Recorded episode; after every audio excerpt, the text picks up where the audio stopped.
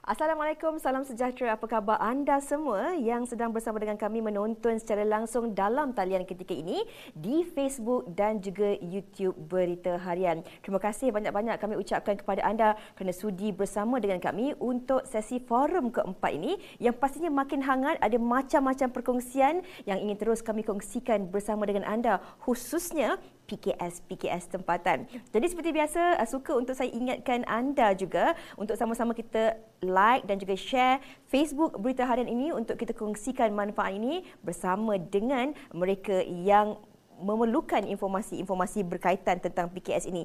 Okey, jadi untuk hari ini, bagi forum keempat ini kita akan berkongsi tentang satu lagi topik iaitu sokong usahawan lokal. Dan apa yang menarik dan juga istimewanya hari ini, untuk forum pada pagi ini kita akan bersama dengan empat individu empat figura yang cukup hebat yang uh, terkenal dalam bidang masing-masing. Kita akan bersama dengan pengasas Teratotech iaitu Encik Reza Razali yang mana mungkin ada yang mengenali beliau yang ataupun baru hari ini tengok muka beliau. Angkat tangan sikit Encik Reza.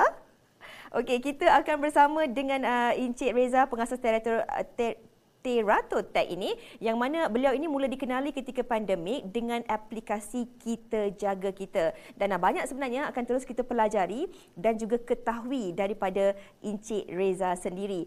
Ah, dan ah, kita juga akan mendengar sendiri perjalanan kerjaya daripada seorang pengasas dan juga ah, Ketua Pegawai Eksekutif Sugar Bomb iaitu Encik Ahmad Azhari Rosli. Yang kat tangan sikit, Encik Azhari. Ah, okey. Dan uh, kita tahu bahawa beliau merupakan seorang usahawan muda yang lari dari bidang awal dipelajari dan mewarnai dunia PKS tempatan dengan menerokai uh, industri penghasilan minyak wangi yang dimonopoli oleh negara-negara barat seperti UK, Perancis dan juga Amerika Syarikat. Kita juga bersama dengan uh, Encik Syahrizal Awang Kecik, pengasas Pepper Cafe. Assalamualaikum Encik Syahrizal. Angkat tangan sikit. Waalaikumsalam. Okey dan uh, kita juga uh, bersama dengan uh, pengasas produk Sidi Khadijah Puan Fazilah Enda. Assalamualaikum. Tambah sikit. Waalaikumsalam warahmatullahi Okey, siapa tak kenal kan uh, uh, Puan Fazilah ni kalau kita tengok iklan-iklan di billboard uh, nak mak nak pakai telekung Siti Khadijah nak. Uh, Okey, itu antara orang kata uh, tagline ataupun uh, impak besar juga ya yang memberi kepada uh, pengguna-pengguna dan juga PKS. Dan sebenarnya hari ini kita nak berkongsi tentang pengalaman mereka ini. Tapi sebelum tu saya nak mulakan dengan serangkap pantun dahulu. Buah cempedak di luar pagar, ambil galah tolong jolokkan.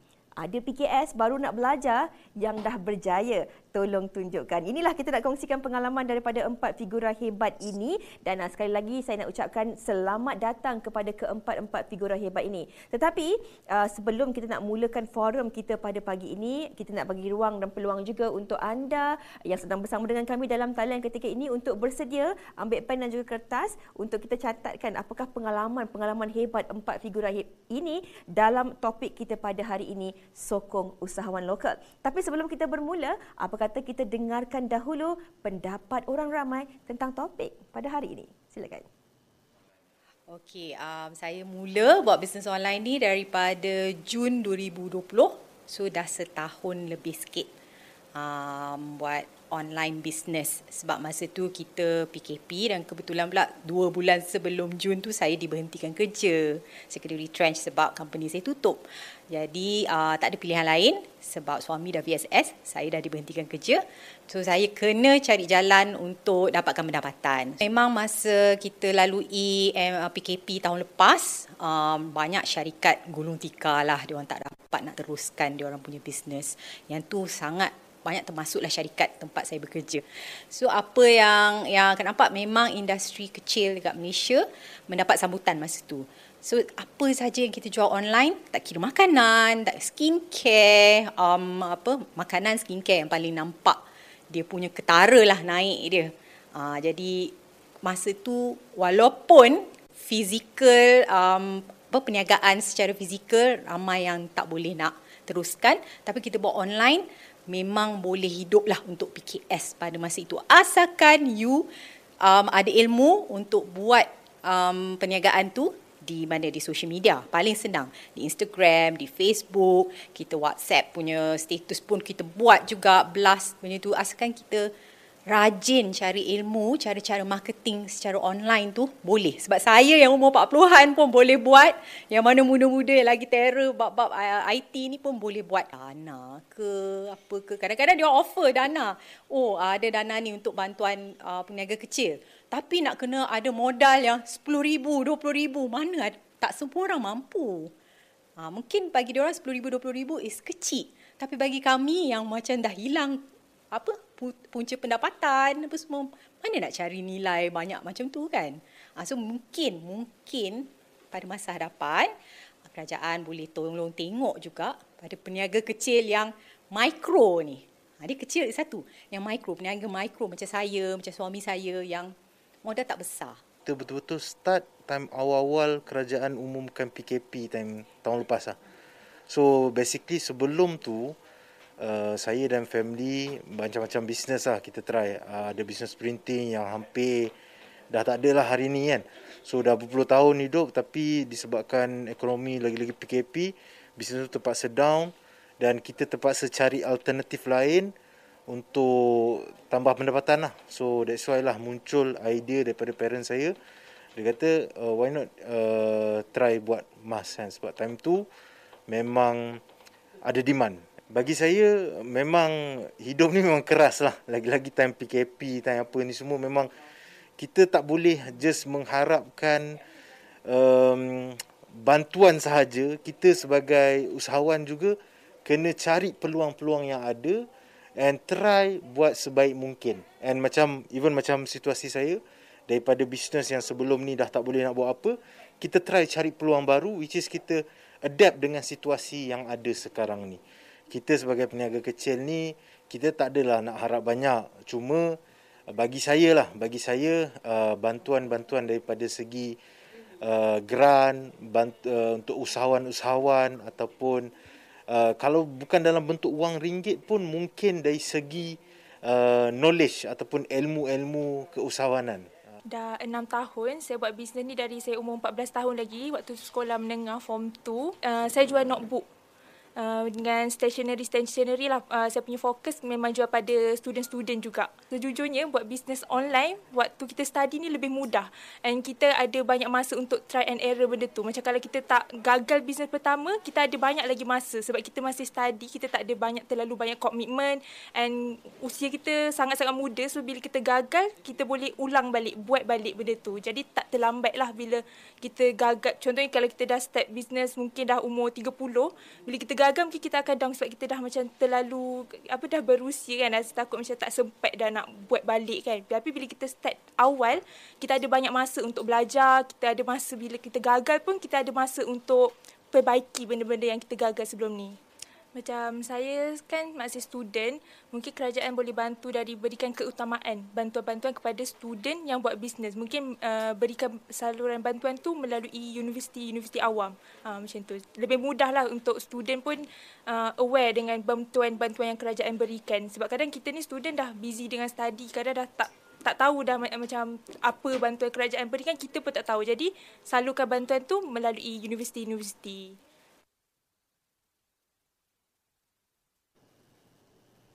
Itu dia tadi pendapat orang ramai berkaitan topik yang kita bawakan pada hari ini. Ada yang berkatakan bahawa uh, banyak cabaran yang terpaksa mereka tempuhi dan lalui dalam tempoh pandemik selama dua tahun ini. Apa yang mereka harapkan selain daripada bantuan uh, berupa kewangan, sokongan moral juga diperlukan untuk terus bangun, bertatih dan kembali seperti sedia kala. Dan ada juga yang mengatakan bahawa uh, turun naik dalam perniagaan ini adalah perkara biasa dalam uh, sektor ekonomi juga uh, naik dan juga jatuhnya nilai ekonomi itu adalah satu proses. Dan uh, ini kita nak kongsikan bersama dengan uh, penulis kita pada hari ini menerusi topik sokong usahawan lokal. Kita nak mulakan dengan uh, Encik Reza Razari dahulu. Uh, untuk makluman uh, penonton-penonton yang bersama dengan kita, kalau kita tahu sebenarnya aplikasi Kita Jaga Kita ini mula tular ataupun popular dalam tempoh pandemik yang mana sebenarnya Terato Tech ini juga turut membangunkan aplikasi mudah alih dan juga turut sama membentuk laman web dan antara klien-klien ataupun uh, mereka yang pernah mendapatkan hikmat daripada Terato Tech ini uh, ialah uh, seperti Domino's Pizza, Shabas, uh, CIMB Clicks dan juga ramai lagi. Jadi kita nak tanya kepada Encik Reza, dalam tempoh pandemik ini dalam ramai yang cuba untuk mencari survival uh, dalam perniagaan mereka tetapi berbeza dengan Encik Reza bagaimana bermula satu idea dan juga inspirasi baharu. Bagaimana tercetusnya idea hashtag kita jaga kita aplikasi ini. Silakan. Okay, terima kasih uh, for the introduction, very kind introduction. Uh, mengenai cerita kita jaga ni, uh, kita bermula pada early Julai, pada awal Julai 2019, 2021 ni.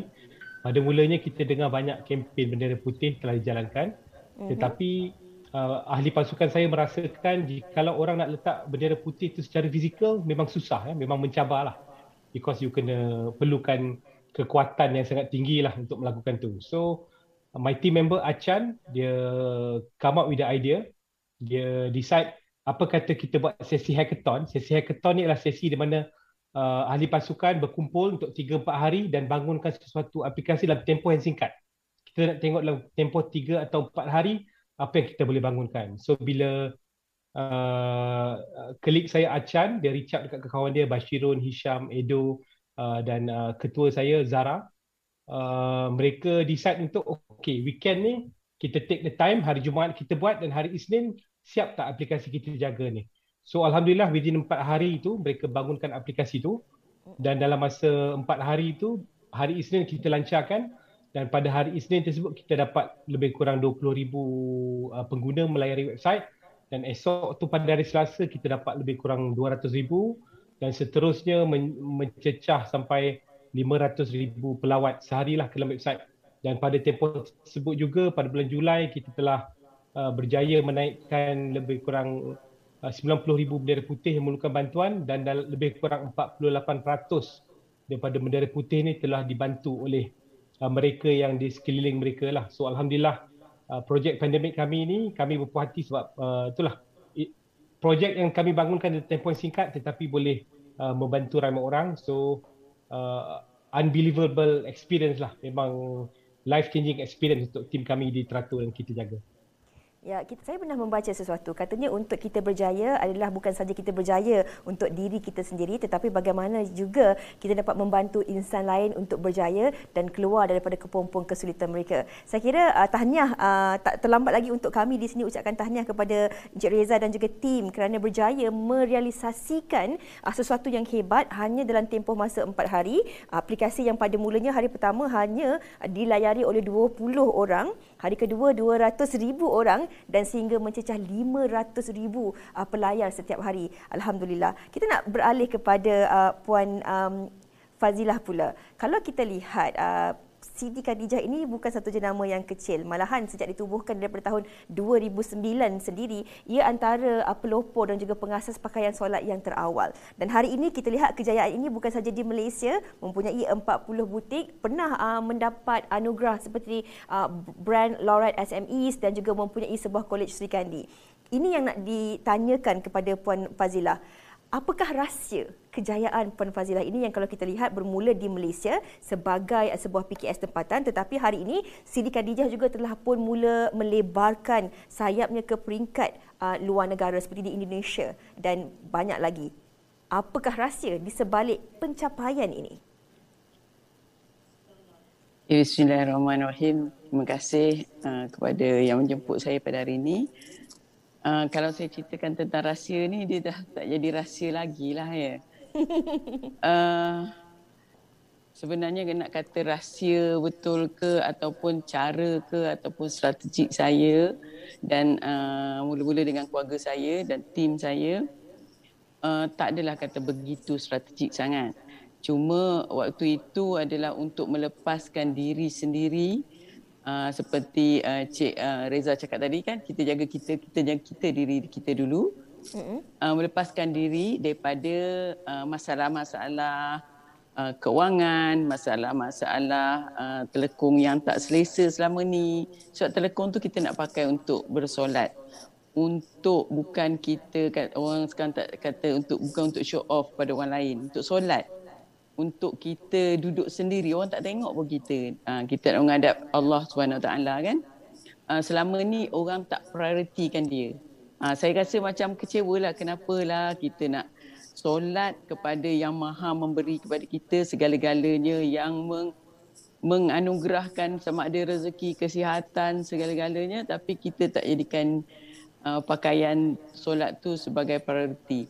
Jadi daripada situlah uh, dengan uh, asal saya yang suka buat alteration telekung yang tak selesa selama ni saya pergi gunting uh, telekung-telekung yang ada kalau saya beli setiap tahun bila saya nak pergi haji dan umrah.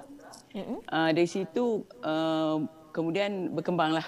Bila saya dah selesa tu uh, kawan saya meng, uh, meng apa mengajak saya untuk perkenalkanlah apa yang saya dah selesa ni kepada hmm. orang lain.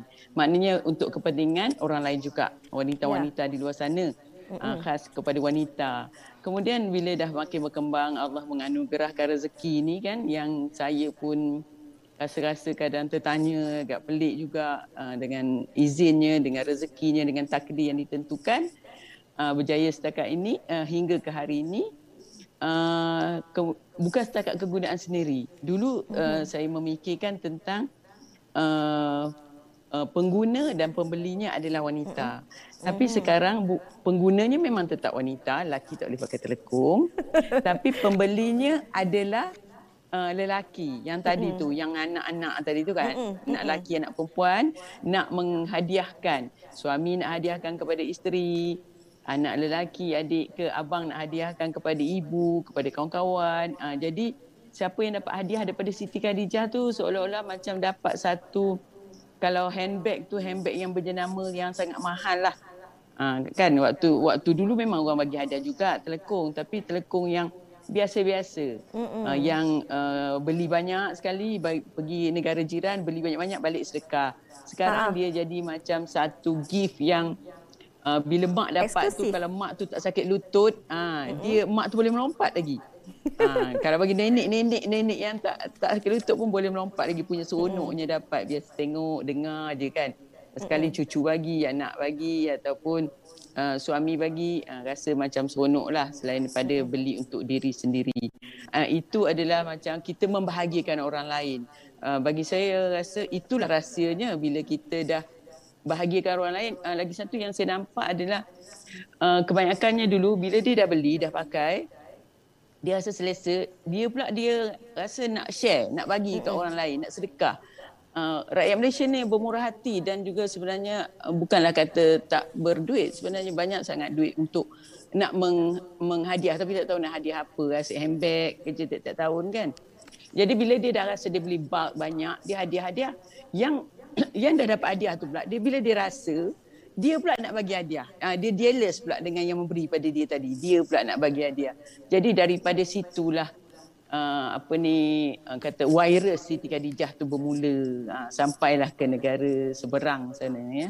Hmm. uh, macam itulah asal dia Okey, Masya Allah. Dan uh, kalau kita lihat apa perjalanan daripada Puan Fazila ini, uh, orang kata di mana ada kemahuan, di situ ada jalannya. Daripada satu permasalahan Betul. ditukarkan kepada inisiatif yang dikongsikan bersama orang ramai. Hanya bermula untuk diri sendiri dan juga keluarga. Hari ini uh, boleh dipakai, digayakan, boleh dihadiahkan uh, oleh seluruh rakyat Malaysia dan juga mereka yang mungkin berada di Indonesia dan juga di mana-mana negara di luar sana.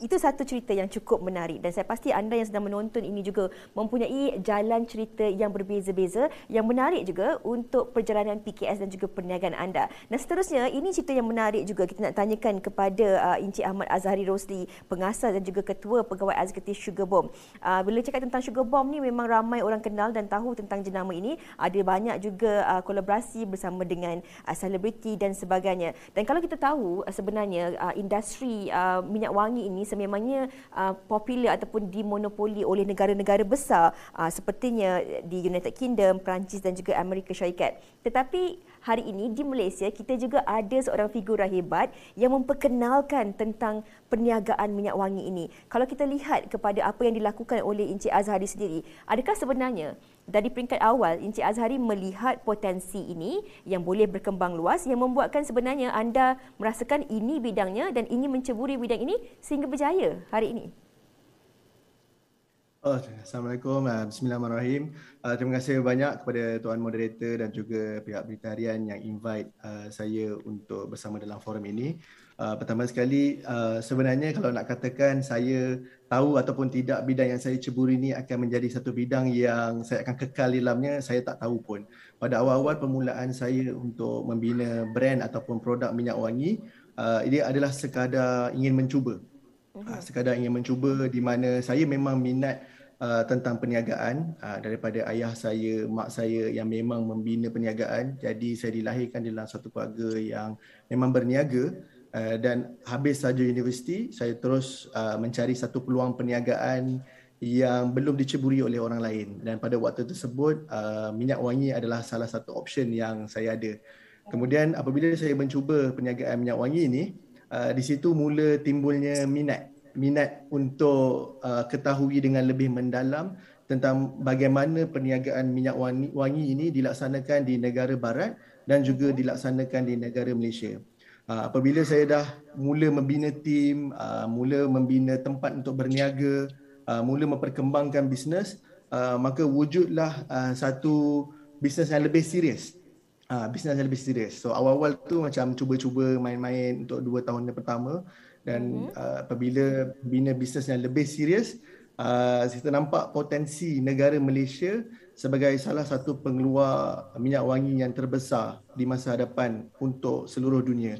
Uh, so sekarang ni seperti kita lihat negara barat banyak mengcover ataupun banyak mengeluarkan minyak wangi tapi pada 2 3 tahun yang lepas uh, negara Malaysia ada muncullah beberapa brand yang besar-besar juga dalam industri minyak wangi dan alhamdulillah uh, kerana uh, marketing, pembinaan tim uh, dan juga uh, penghasilan minyak wangi yang berkualiti yang dihasilkan oleh tim kami, minat saya jatuh lebih mendalam uh, dan bila dah langgar tembok-tembok perniagaan tu, dia dah jadi macam there's no turning back. Uh, tak ada nak pusing ke belakang dan terus maju bersama dengan Sugar Bomb dalam membina bisnes minyak wangi kepuasan yang kita dapat daripada melihat pengguna dan juga penjual sugar bomb adalah pemangkin untuk saya terus uh, berbisnes di dalam industri perfumery inilah. Oh wow, uh, saya setiap orang punya impian. Saya kira impian itu yang boleh juga diterjemahkan dan juga direalisasikan menjadi satu kenyataan. Tak ada apa perkara yang tak boleh dilaksanakan kalau kita bersungguh dan berusaha. Apatah lagi disokong dengan satu tim yang cukup kuat untuk memantapkan jenama itu sendiri. Okey, kita nak tanya pula kepada uh, Encik Syarizal, uh, pengasas Pepper Cafe ini. Kita dah dengarkan pengalaman daripada Encik Reza, Puan uh, Pazilah dan juga Encik Ahmad Azari. Tetapi kita nak bertanya kepada Encik Syarizal, kalau kita lihat lihat daripada Mac 2020 uh, kita bermula dengan fasa lockdown pada 18 Mac 2020 kemudian sampailah ke tahun ini tahun 2021 dan yang sememangnya memberi kesan dan juga impak yang besar terhadap peniaga-peniaga khususnya. Sememangnya tahun yang amat mencabar banyak dugaan yang terpaksa dilalui. Tapi bagi Encik Syariza sendiri, apakah sebenarnya cabaran-cabaran yang ditempuhi, yang dilalui dan didepani dalam tempoh 2020 dan juga tahun 2021 ini. Silakan Cik Rizal. Okey baik. Bismillahirrahmanirrahim. Uh, Assalamualaikum. Terima kasih kerana juga menjemput Paper Cafe sebagai panel hari ini. Uh, bagi saya dalam tahun 2020 dan 2021 ni sememangnya tahun yang mencabar pada semua PKS. Mm-hmm termasuklah saya sendiri sebagai pengusaha F&B.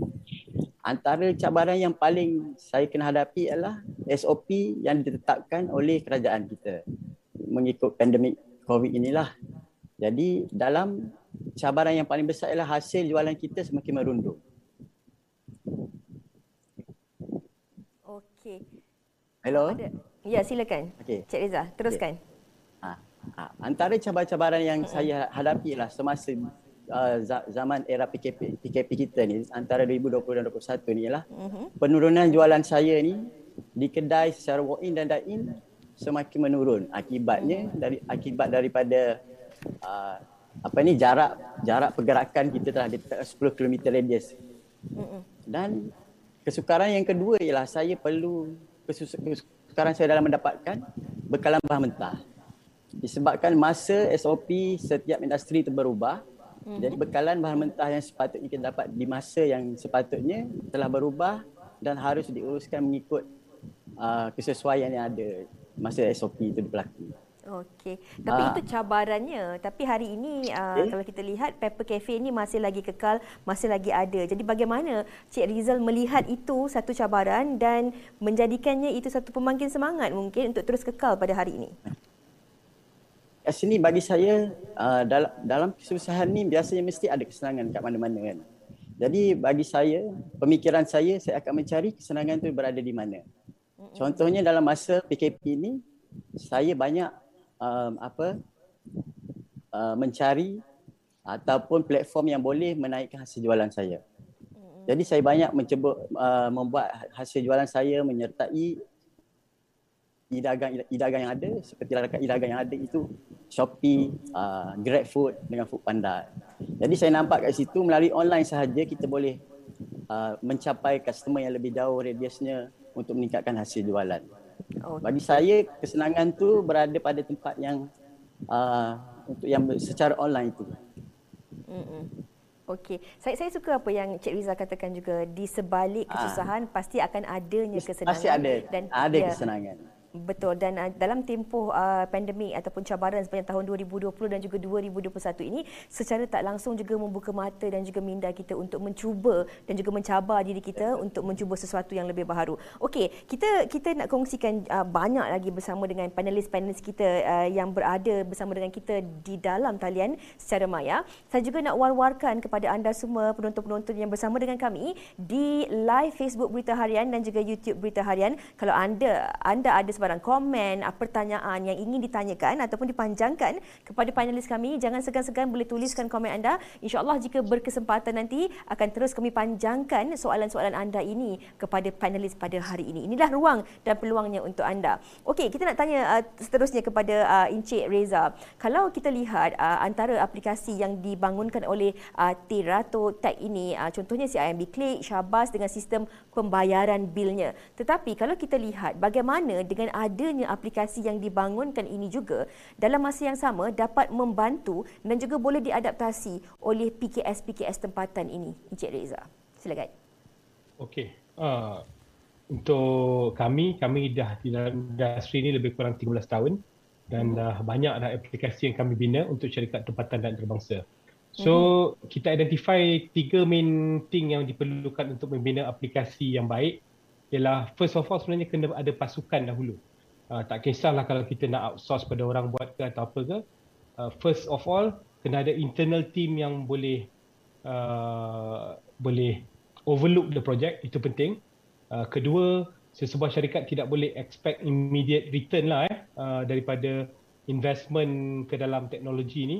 Ini ialah investment yang kepanjang. Uh, dan ketiga pentingnya proses kaizen lah ataupun penambahbaikan berterusan. Uh, itu sangat penting. Kita tak boleh expect kita launch sekali je dan tak menjadi, kita terus uh, give up. Kita perlu sentiasa iterate from the failure kita iterate dan insyaallah we be closer to the success lah.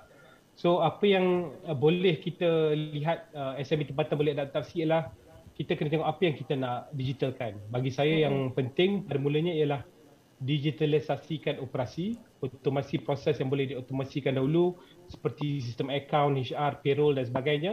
Dan bila dah ready, uh, barulah kita boleh embark on consumer facing initiative melalui apps, uh, website, e-commerce dan uh, sebagainya.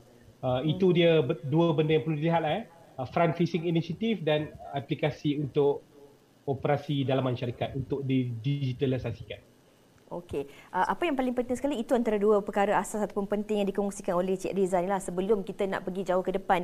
Uh, kita perlu juga mendigitalisasikan operasi kita itu. Dan ini juga mungkin ramai juga dalam kalangan PKS kita dah mula-mula mencuba, mula buka mata dan mula nak tahu tentang uh, proses digit digitalisasi uh, operasi ini. Okey, tadi kita dah dengarkan bagaimana sebenarnya Encik Rizal juga dah mula-mula uh, berjinak uh, menjual uh, barangan secara dalam talian. Kalau sebelum ni, sebelum tempoh pandemik mungkin fokus pada restoran ya, Encik Rizal tapi tadi dah kongsikan mungkin dah start jual di dalam Shopee, Foodpanda dan sebagainya. Itu juga satu proses uh, digi- digitalisasi itu. Dan kita nak tanya kepada Puan Fazila sendiri. Kalau kita lihat uh, sememangnya uh, pandemik COVID-19 ini bukan sahaja memberi impak kepada kita di negara ini tapi kepada masyarakat di seluruh dunia. Bermakna setiap daripada kita memang akan mendapat uh, sedikit daripada kesannya.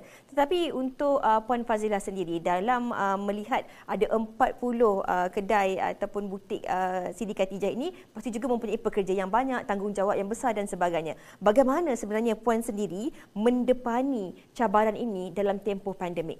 Silakan Puan. Okay, terima kasih. Uh, masa mula-mula pandemik tu, uh, rasa nak gugur jantung pun adalah. Bayangkan kita ada 40 butik, lebih pada uh-huh. 40 uh-huh. dan uh, dan kita ke uh, SK ni bergantung kepada retail. Sebenarnya uh-huh. 90% kita punya sales adalah daripada uh, retail offline iaitu butik-butik yang kita buka dengan modal yang yang besar, dengan staff yang banyak, sekali bila pandemik melanda, kita kena tutup. Bila kata tutup tu memang kata sangat menghantui saya yang sangat uh, menekan lah ketika itu. Uh, jadi mana nak cari 90% daripada sale ni sebab kita Mm-mm. offline uh, online kita hanya 10%. Mm-mm uh, alhamdulillah lah dalam uh, kalut-kalut dalam kelang kabut dalam uh, keterpaksaan dalam tekanan tu uh, tim kami mula bangkit. Uh, termasuklah saya sendiri yang mula-mula sekali uh, mengorbankan gaji saya lah. Uh, itu yang kita nak catu awal-awal. Uh, staff tak? Saya dulu. Kemudian kita memikirkan bagaimana nak membesarkan uh, jualan secara online. Waktu itulah waktu kita biasanya kalau manusia ni bila kita dalam zon selesa kita akan terus selesa. Tapi ya. bila kita dah tak selesa kita akan rasa tekanan di kiri kanan masa itulah kita mula berfikir kita mula sama ada kita bangkit ataupun kita jatuh. Daripada kita jatuh uh, baik kita bangkit kan kita ada pilihan. Uh, sebab kita masih ada lagi 10% tu maknanya tak boleh tak boleh uh, kita jatuh terus daripada situlah semua uh, staff-staff yang uh, bekerja di offline di butik-butik ni kita arahkan ke uh, online uh, mm-hmm. marketplace dan juga website kita uh, dan mula waktu itulah uh, adanya datang yalah kita dah tak mampu kan mm-hmm. uh, terpaksa cutikan staff uh, yang retrench pun ada Uh, tapi dalam pada itu kita tak retrench saja-saja. Kita wujudkan dropship.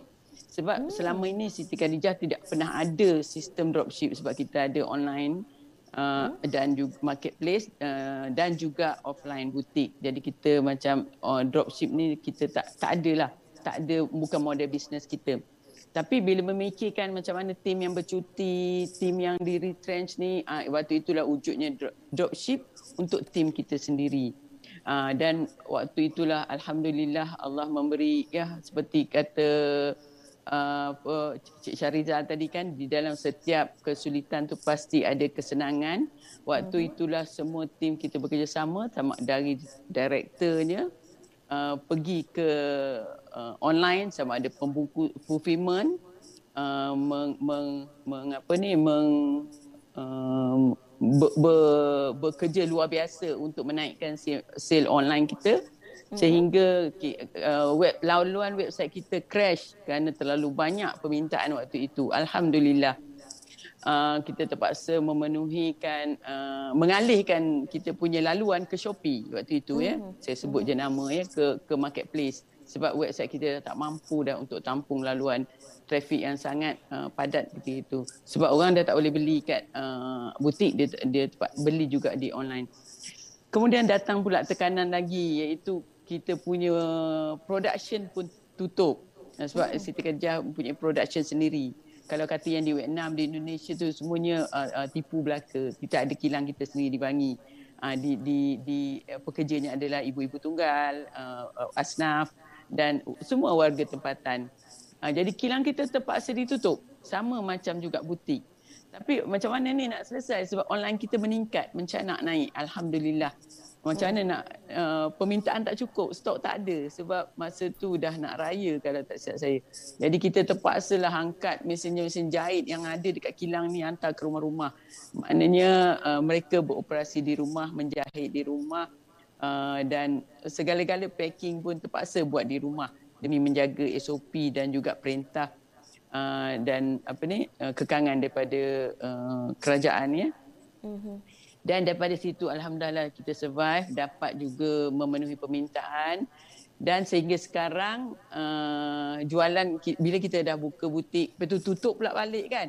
Tapi tutup yang kali kedua ni kita dah belajar dari, dari waktu pertama dulu. Kita tak uh, menumpukan sepenuh perhatian kita kepada uh, offline. Kita masih lagi membesarkan online kita. Uh, dan segala-galanya kita buatlah seperti omni channel iaitu beli di uh, website tapi boleh ambil di butik sebab kita hmm. gunakan kelebihan apa yang kita ada. Uh, hmm. Same delivery maknanya boleh beli hari ni online boleh pick up di butik dan uh, juga kita, kita boleh hantar di butik-butik yang berdekatan.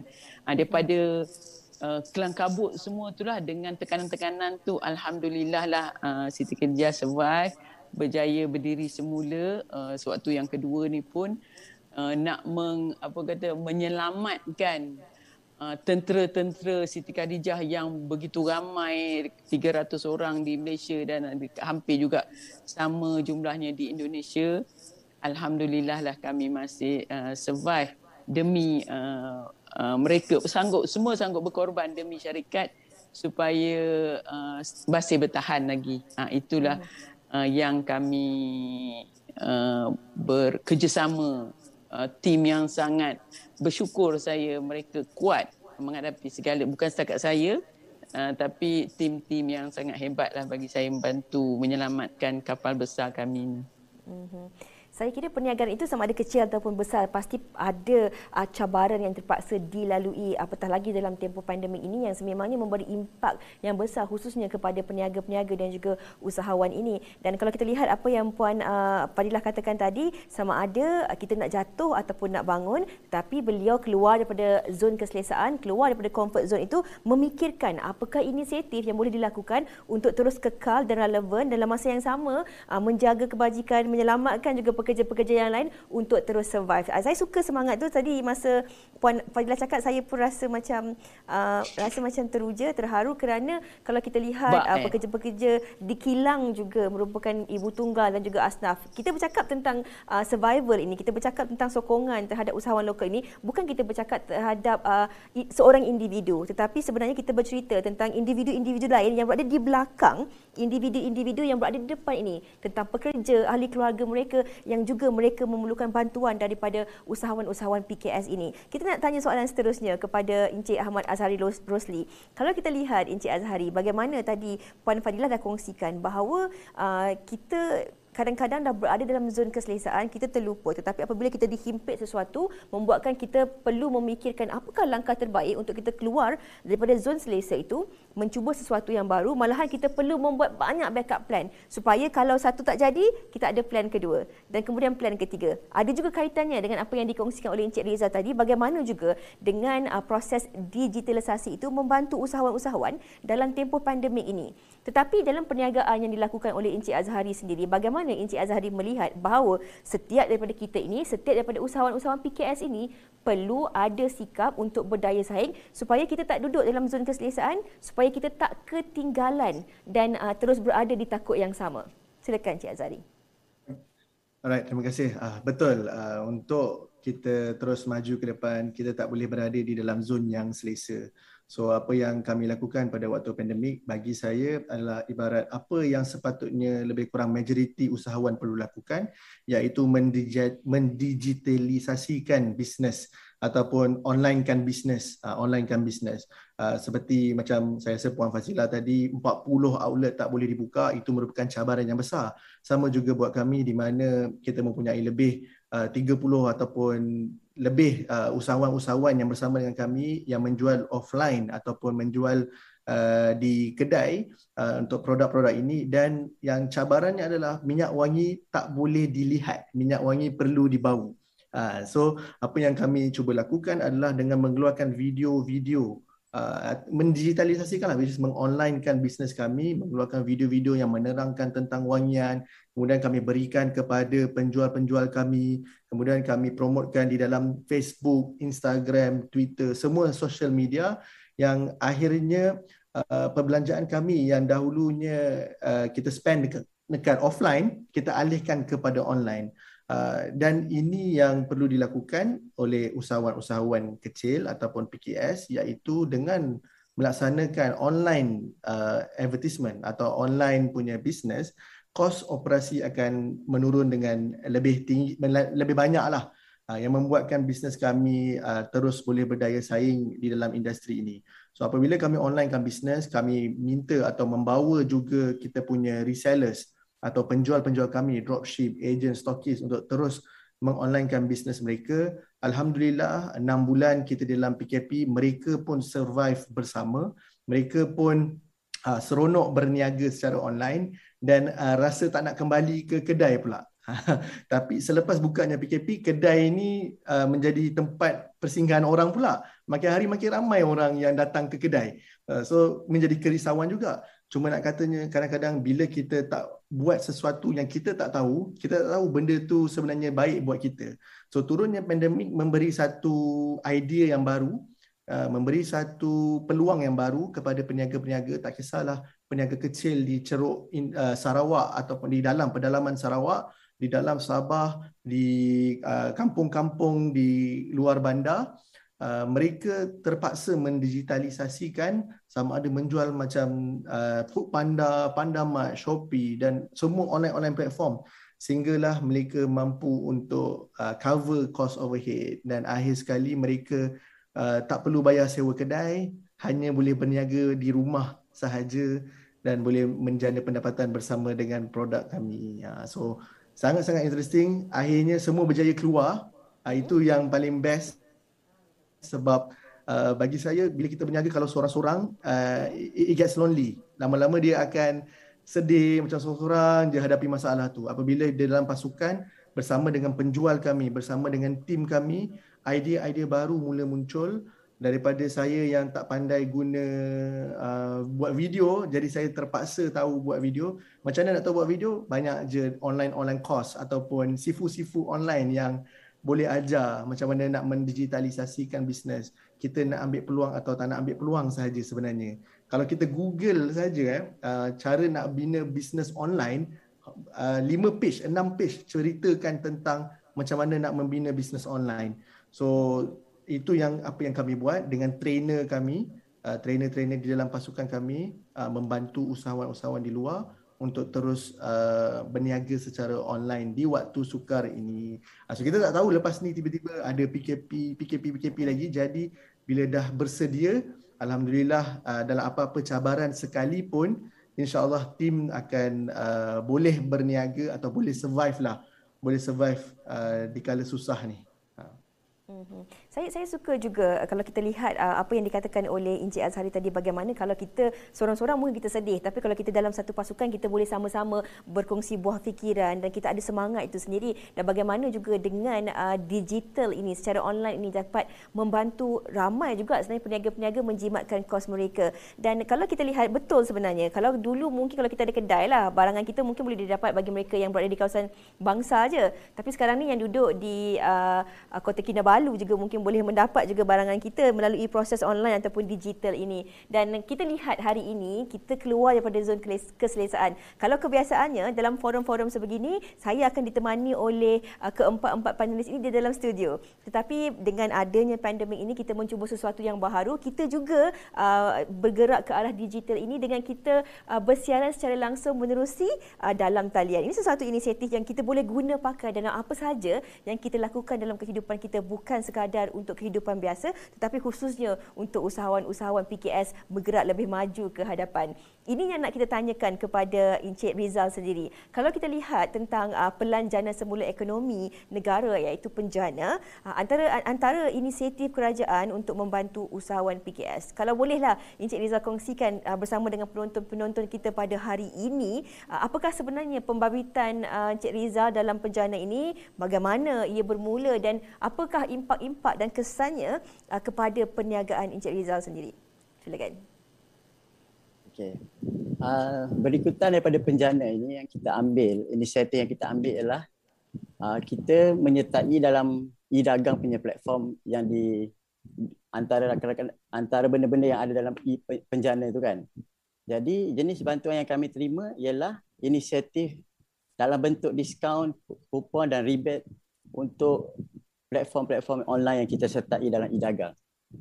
Jadi inisiatif kerajaan ini dilihat dapat memberi manfaat kepada kedua-dua pihak sekaligus iaitu customer ataupun peniaga sendiri. Okey. Baiklah.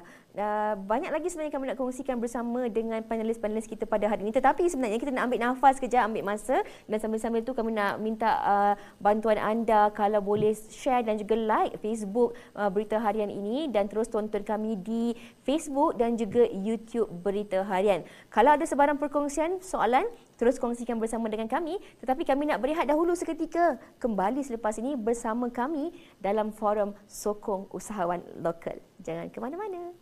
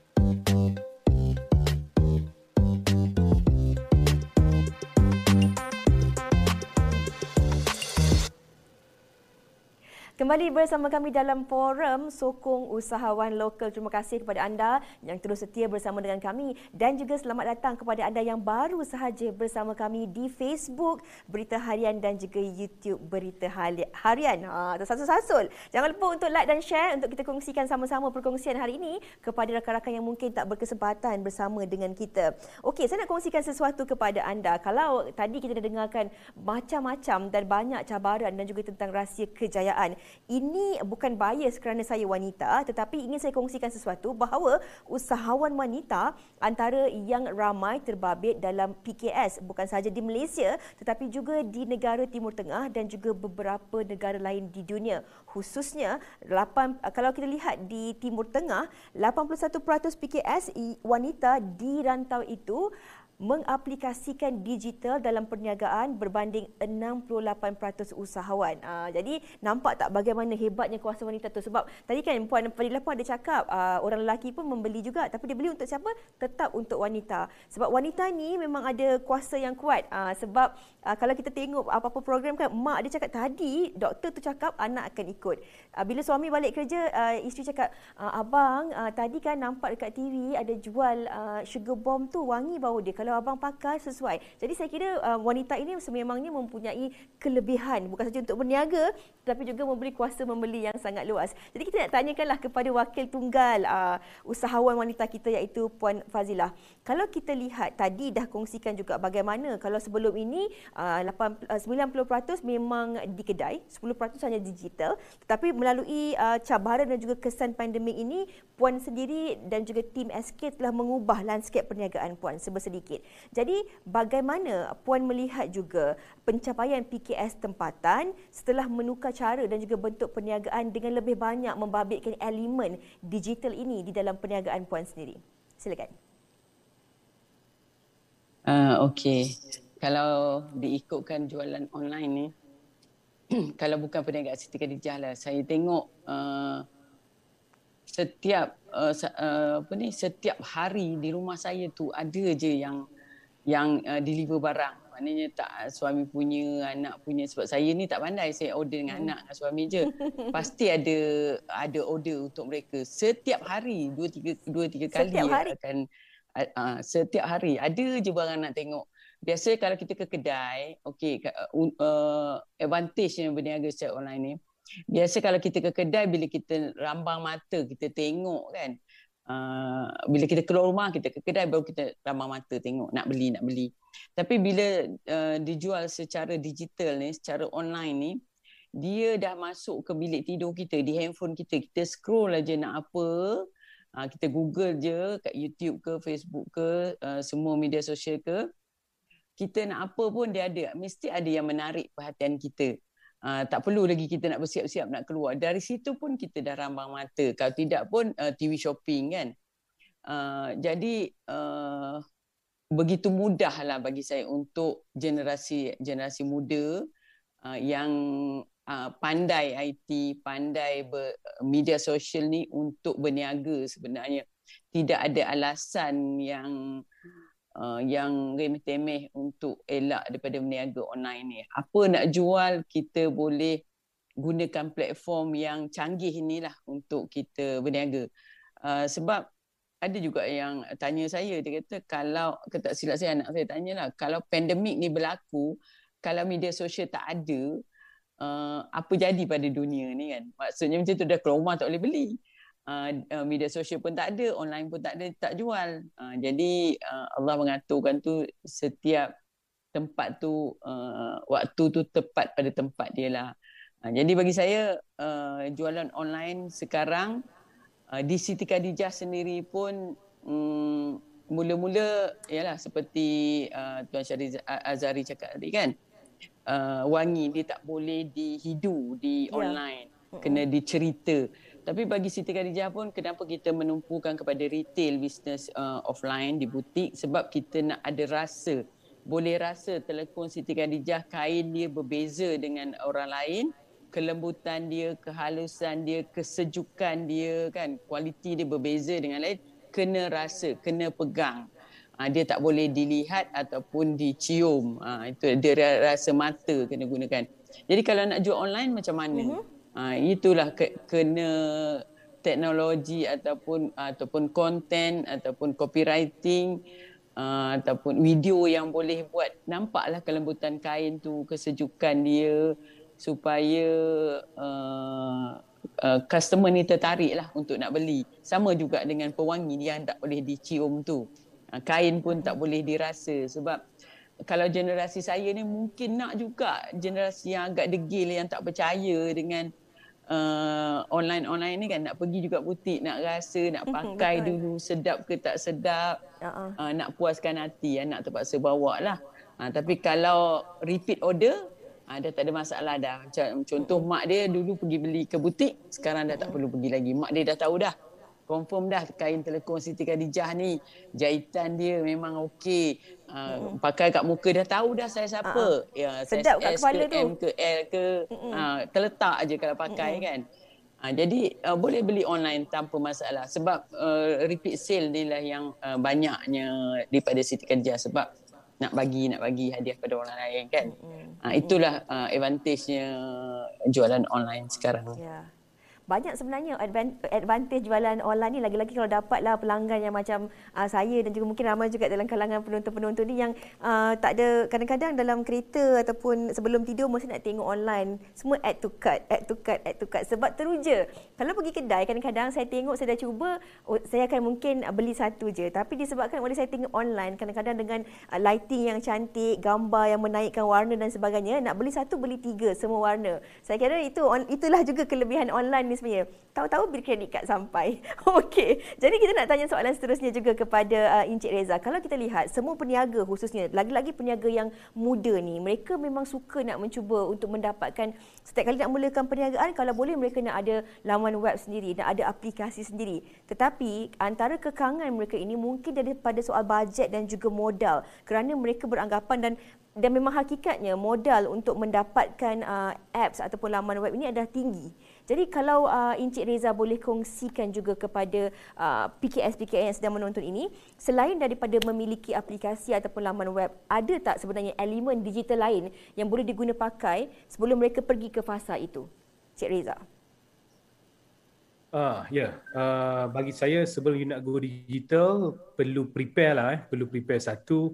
Uh, uh, you auto, otomasikan dahulu operasi dalaman syarikat kan. So, uh, terdapat banyak sistem HR account semua sekarang sangat murah eh cuma RM50 sebulan sebagainya. So cost tu tak prohibitif. Uh, zaman dahulu kalau kita pakai sistem account kena beli RM2,000 lebih sebulan and then you need to beli daripada uh, company secretary dan sebagainya. So uh, very very uh, challenging lah the process and very expensive. And then kalau nak sistem HR pun beberapa ribu you kena bayar upfront. Tetapi sekarang ni Uh, kita di dalam era yang dipanggil e-, era cloud computing kan. So software-software semua uh, dideliverkan as a, sebagai suatu perkhidmatan. You tak own the software tetapi you langgan uh, khidmat software seperti software account, uh, software HR dan eventually of course software uh, marketing dan software untuk buat jualan sekali ya. Dan kalau kita lihat sekarang ni uh, sejak 2 tahun ni memang banyak software-software ni uh, boleh didapati pada kos yang rendah lah. Kalau even kalau you uh, nak start melakukan pemasaran online uh, you boleh guna certain software dan you boleh even pasukan pun pada mula start tak perlu in-house dahulu kan. Sebaiknya ada in-house tapi kalau tak mampu you boleh menggunakan apa yang dipanggilkan shared services lah. So mhm. pasukan yang boleh dikongsi beramai-ramai. So kos tersebut juga ada uh, ada beberapa company memulakan memberikan servis tersebut pada harga dalam uh, 600 700 ringgit sebulan ya untuk permulaan. Itu untuk permulaan before you go full fledged. So bagi saya usahawan sekarang ni banyak pilihan dan option untuk test dan jikalau test tu tak berjaya dia ada option untuk test lagi sampai berjaya ya. So you boleh uh, test dan gagal dengan kos yang rendah lah bagi saya. Itu dia peluang yang menarik mengenai kepelbagaian perkhidmatan dan kepelbagaian uh, perisian yang ada sekarang ni. Okey, jadi saya kira ini juga mungkin dapat memberi sinar baharu kepada penonton-penonton kita, PKS-PKS usahawan kita hari ini yang um, rasanya mereka nak mencuba sesuatu, mungkin tak ada bajet nak nak terus ada website sendiri dan sebagainya, kita boleh menggunakan chat service ini yang sememangnya ada dan boleh anda guna pakai dengan kos yang lebih rendah. Uh, kita nak tanya Cik Azhari, uh, kalau orang baca tentang latar belakang Cik Azhari ini sebelum uh, melebarkan sayap dalam bidang uh, perfume ni ataupun minyak wangi ini sebenarnya uh, Uh, latar belakang Encik Azhar ini merupakan seorang graduan uh, yang berlatar belakangkan kejuruteraan. Jadi mungkin kita nak tahulah uh, dalam tempoh lima tahun ataupun dua tahun selepas tempoh pandemik ini dah pun uh, macam-macam yang dilakukan untuk uh, perniagaan wangian ini ada tak sesuatu yang baharu yang ingin diterokai oleh Encik Azhari dalam masa yang sama mungkin dapat membantu juga usahawan-usahawan lain untuk bersama-sama dengan Encik Azhari? Uh, kalau ikutkan minat di dalam diri uh, kerana saya belajar di bahagian kapal terbang, saya memang betul-betul minat dengan kapal terbang. And insyaAllah satu hari nanti saya kena beli ataupun memiliki sebuah kapal terbang sendirilah kot mungkin kan. Uh, itu dalam kalau diikutkan dengan minat lah. Tapi kadang-kadang dalam dalam kita membuat sesuatu ni dia bukan kerana kita meminati sesuatu. Dia kerana kita nak menyelesaikan sesuatu sama ada masalah atau kita nak memberi kepuasan kepada orang lain. Dalam saya berniaga ni, uh, apa yang saya lebih tekankan adalah biarlah aku yang sakit tapi orang lain pakai produk aku dia bahagia. Uh, lebih kurang macam tu apa yang saya buat. Uh, ataupun orang yang menjual barang saya puas hati dengan apa yang dia jual atau apa yang dia beli. So saya lebih tekankan kepada situ. Jadi dalam masa lima tahun mungkin saya akan lebih mendalami di dalam bahagian perniagaan uh, wangian, kosmetik, penjagaan uh, penjagaan apa tu bahan penjagaan personal care, personal care produk, uh, wangian-wangian di rumah uh, dalam masa terdekat itulah apa usaha yang Sugar Bomb akan laksanakan. Uh, kerana kita memiliki sebuah kilang yang boleh menghasilkan wangian dan juga bahan-bahan uh, cucian uh, yang boleh diedarkan bagi saya ke seluruh Malaysia dan insyaallah ke seluruh dunia satu hari nanti. But who knows, maybe maybe one day uh, saya akan kembali ke jurusan kapal terbang engineering saya uh, dan uh, membina sebuah bisnes yang berkaitan lebih rapat dengan kapal terbang. Mana tahu saya boleh wangikan kapal terbang tu kan. I mean it is limitless. Yeah. Uh, dalam dalam berniaga ni kita kena buat sesuatu yang sangat-sangat luar biasa dan luar daripada masuk akal. Siapa yeah, yeah. yang sangka pada waktu COVID ni peniaga-peniaga boleh berniaga online 100%. Siapa sangka uh, orang tak boleh keluar rumah.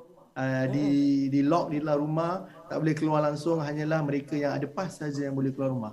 So dalam masa terdekat kita pun tak tahu apa yang akan berlaku tapi your imagination atau imajinasi kita kena luar daripada jangkauan kerana dengan adanya imajinasi imajinasi itu uh, kita dapat at least um, create a fantasy yang membawa kepada kita tapi kena realistik lah. But it has to be realistic dan pernah paling kurang pernah dibuat oleh orang. Ah, so yeah, yeah. hopefully business uh, wangian akan terus berkembang dan Malaysia menjadi salah satu tempat yang nak divisit oleh orang luar kerana terdapatnya uh, tempat yang menghasilkan wangian Ya, insyaAllah, insyaAllah kita doakan semoga apa yang diimpikan itu dapat direalisasikan dalam masa yang sama juga dapat membantu ramai juga insan-insan lain untuk menambah dan juga menjana pendapatan mereka.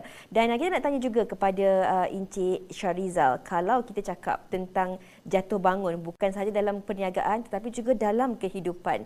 Tetapi ada yang mengatakan Encik Syarizal untuk tahun 2021 ini adalah tahun baik semula untuk PKS walaupun dah tinggal berbaki beberapa bulan saja kan. Jadi um, bagaimana uh, Encik Rizal uh, melihat uh, apakah cara, apakah inisiatif uh, kalau kita lihat dengan uh, kelonggaran rentas negeri yang telah pun diberikan uh, uh, pada hari Isnin lalu sedikit sebanyak dapat membuka uh, memberi sedikit kelegaan kepada peniaga-peniaga kan. Uh, jadi bagaimana uh, Encik Rizal melihat apakah yang perlu ada oleh setiap usahawan ini untuk terus kembali bangkit semula dalam perniagaan mereka? Okay, uh, balik kepada uh, pers- apakah persediaan dasar strategi yang perlu diambil tu mhm. bagi saya yang saya dapat lihat melalui kerajaan telah memberi kita rentas negeri jadi kawasan uh, semua rakyat-rakyat sudah boleh pergi ke mana sahaja dia boleh pergi tapi dengan syarat dua dos lah Okey, pada saya uh, kita kena bangkit seperti sebelum pandemik ini jadi kita kena susun balik strategi yang mengikut keadaan semasa. Dalam hal ini kita perlu berubah terutamanya dalam adaptasi teknologi digital dalam operasi kedai kita ataupun operasi PKS PKS yang ingin menceburkan diri dalam digitalisasi ini. Kerajaan juga bagi saya banyak membantu dalam mener, mener, dalam meneruskan insentif ini dalam e-dagang ini. Kerana impaknya cukup berkesan untuk membantu PKS. Jadi pada pandangan saya, kita perlu berdaya saing dalam industri yang mana kita ceburkan untuk menerus untuk terus maju di masa hadapan. Jadi bagi saya apa yang berlaku di di di fasa covid itu dan sekarang ni sudah endemik kita boleh uh, banyak kita banyak belajar daripada keadaan semasa itu untuk kita mengadaptasikan dalam keadaan-keadaan yang seterusnya ataupun cabaran yang akan datang. Itulah saja bagi saya. Kalau dalam untuk ini. Silakan. Ada lagi nak tambah Cik Riza? Uh, itu sajalah. Okey. Saya saya suka apa yang Cik Riza katakan tadi. Uh, sebenarnya sama dengan apa yang dikatakan oleh panelis panelis kita tadi bagaimana kita harus bersedia, bagaimana sebenarnya kita semua uh, utama sekali bagi usahawan-usahawan perlu ada langkah-langkah ataupun strategi-strategi yang dilakukan untuk terus kekal dan juga bangkit uh, dalam tempoh pasca pandemik ini nanti. Baiklah nampaknya kita telah pun sampai di penghujung forum kita pada hari ini. Saya nak mulakan dahulu dengan Encik Reza. Kalau ada sedikit tips ataupun uh, perkongsian ataupun apa sahaja yang nak disampaikan kepada usahawan-usahawan kita ini secara ringkasnya uh, sebelum kita menutupkan tirai forum kita pada hari ini. Kita mulakan dengan Encik Riza dahulu. Aha, bagi saya kan, uh, someone from the tech segment, saya just nak nasihatkan eh, uh, dekat luar sekarang ni kita banyak lihat uh, banyak juga penjual minyak lah, eh. minyak teknologi pun ada. So kalau nak mendigitalkan bisnes tu kita perlu uh, memilih uh, service provider yang mungkin uh, a good track record, uh, a good team before you commit lah dan before you commit pada sesuatu yang cost tinggi uh, bagi saya pelajari dahulu uh, dan use dulu software-software dan servis-servis yang murah untuk biasakan diri dengan teknologi. Tak perlu terus uh, melompat dan buat investment yang besar. Uh, we start small dan daripada situ kita buat the continuous iteration lah apa yang kita panggil kaizen tu kan. So daripada situ the team and the founder itself boleh belajar lebih banyak dan mengelakkan risiko risiko daripada ditipu dan sebagainya. So saya harap uh, itulah uh, pendigitalisasi ini perlu tetapi ianya bukan tetapi ianya merupakan suatu uh, investment jangka panjang untuk sesuatu perniagaan. Okey. Sedikit uh, juga pesanan ataupun tips daripada Cik Rizal. Silakan Cik Rizal. Ah, okey. Bagi saya uh, dalam hal ini saya nasihatkan seiring dengan perkembangan ekonomi digital masa ni PKS perlu lebih terbuka dan sedar mengenai kepentingannya terhadap kelangsungan perniagaan. Seperti yang saya selalu cakap tadi, kita perlu uh, mengadaptasikan uh, teknologi seperti platform digital untuk menambahkan hasil jualan kita, untuk meluaskan uh, hasil jual untuk meluaskan pasaran uh, jualan kita. Dan juga kita perlu bermula dari sekarang jika kita tidak nak ketinggalan daripada dalam ekonomi digital yang berkembang pesat ketika ini. Kerana uh, dua-dua offline dan online ini sama-sama penting dalam perniagaan. Jika kita uh, hanya mengadaptasikan offline sahaja mungkin jualan kita hanya setakat uh, satu ke 3000 tapi kalau kita lebih mencapai kepada online sekali jadi benda itu boleh double up kita punya hasil jualan. Jadi saya nasihatkan kepada PKS PKS yang menceburkan diri dalam bidang perniagaan bergeraklah seiring dengan perkembangan ekonomi. Uh, seperti ekonomi digital sekarang ini. Jadi kita boleh menaikkan hasil jualan kita ke peringkat yang lebih baik Okey. Support usahawan lokal bergerak seiring dengan uh, ekonomi digital. Betul. Kita nak tanya sedikit juga pesanan daripada Puan Fazila sendiri kepada uh, penonton-penonton kita, usahawan-usahawan uh, PKS kita yang sedang menonton kita ke ini. Silakan. Uh, setelah kita menghadapi dua tahun pandemik ni ya, uh, kita jangan mengharap untuk kembali ke dunia normal kita yang zaman dulu nak tak nak kita kena adapt apa yang ada sekarang dalam keterpaksaan kita pandai menyesuaikan diri. Contoh kalau Siti Khadijah sendiri uh, kami dari butik manager butik team kami sendiri yang secara offline lah jual jumpa customer berdepan. Sekarang mereka dah pandai mendigitalkan uh, uh, apa ni uh, produk Siti Khadijah itu secara online dari butik-butik sendiri. Kalau dulu tak pandai, uh, sekarang dah pandai. Jadi uh, saya dan tim pun dah merasa selesa dengan uh, cara kerja, cara hidup, uh, cara kita meeting, buat event uh, di uh, zaman ini dah selesa dengan cara sekarang norma baru orang kata kan dan program uh, sokong usahawan lokal ni uh, kita sokonglah produk dan jenama kita. Kalau untuk Siti Khadijah, uh, pilih yang asli, uh, baru beli. Aha, saya suka tu pilih yang asli baru yang beli rugi tau kalau tak beli yang asli. Tak sedap kat kepala tu. Kain pun tak sedap. Panas. Okey. Kita dah dengar daripada Puan Fadilah dan yang terakhir hari ini silakan uh, Encik Azhari pesanan kepada PKS-PKS kita yang boleh kita guna pakai mereka guna pakai untuk menambah baik perniagaan mereka juga. Silakan. Boleh unmute Encik Azhari?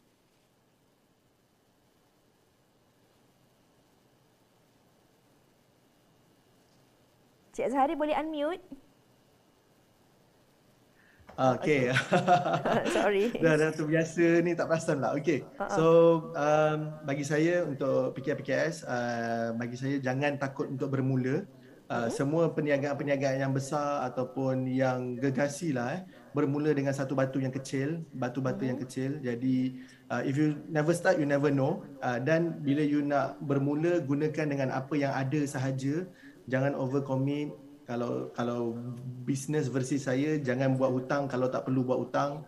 Uh, gunakan apa yang ada di depan mata. Sebab sekarang ni kalau kita lihat pada zaman covid peniaga-peniaga baru muncul dengan hanya menggunakan bahan lebihan di dalam rumah. Di dalam dapur tu ada tepung lebih dia masak dia buat kuih dia jual saja online. So gunakan apa yang ada dahulu. Uh, jangan over commit uh, make sure uh, yang paling penting adalah continuous improvement daripada sikit-sikit uh, langgar tembok kesilapan buat baiki baiki dan baiki dan insyaallah uh, sedar tak sedar kalau setiap hari kita laksanakan satu kebaikan sedar tak sedar dalam lima tahun mesti um, the business akan mencapai satu tahap yang lebih berbeza. Uh, so good luck all the best and hopefully uh, kita dapat mem- memeriahkan ekonomi tempatan atau local ekonomi Uh, dengan harapan terus negara Malaysia menjadi salah satu negara yang disegani usahawan-usahawan ghetto ataupun usahawan-usahawan lokal yang disegani di seluruh dunia. Mm-hmm. InsyaAllah. Saya kira satu penutup yang melengkapkan forum kita pada tengah hari ini. Tidak ada kejayaan yang datang bergolek dan usaha itu juga uh, kejayaan itu juga datang dengan usaha yang jitu. Dan uh, kita nak nak ucapkan sekali lagi terima kasih kepada empat-empat uh, panelis kita pada hari ini. Cik Reza, Puan Fadilah, Encik Azhari dan juga Cik Rizal di atas perkongsian yang telah pun diberikan kepada penonton-penonton kita, usahawan-usahawan PKS hari ini. Dan jangan lupa untuk kita sokong dan support usahawan lokal kita. Apatah lagi dengan kelonggaran rentas negeri ini ramai nak pulang ke kampung khususnya pada hujung minggu ini. Ah, kalau ada rezeki yang lebih tu apa salahnya kita membantu usahawan-usahawan lokal kita di sepanjang perjalanan tu kan? Yang dah lama mungkin ah, tak tak menerima kunjungan daripada pembeli-pembeli. Kalau ada rezeki yang lebih kita boleh singgah beli dan nak sokong mereka. Di samping kita juga boleh membawa pulang buah tangan buat keluarga tercinta. Tapi yang paling penting jaga diri ikut SOP aa, ah, sampai di sini sahaja forum kita pada hari ini. Semoga perkongsian daripada keempat empat-empat panelis kita hari ini sedikit sebanyak dapat memberi manfaat dan juga input-input yang berguna yang boleh anda guna pakai dalam kehidupan seharian dan juga dalam anda mencorak langkah mencari kekuatan untuk terus kekal dan juga bangkit dalam perniagaan anda. Semoga ada sinar di hujung terowong nanti dan semoga kita semua terus kuat untuk mendepani setiap cabaran yang mendatang pada hari esok insya-Allah. Jadi sehingga uh, sampai di sini saja teruskan bersama dengan kami di forum kelima pada petang ini bersama dengan saya insya-Allah. Tapi kita nak berehat dahulu di sini. Jumpa lagi terus follow kami di Facebook dan juga YouTube Berita Harian. Assalamualaikum. Bye.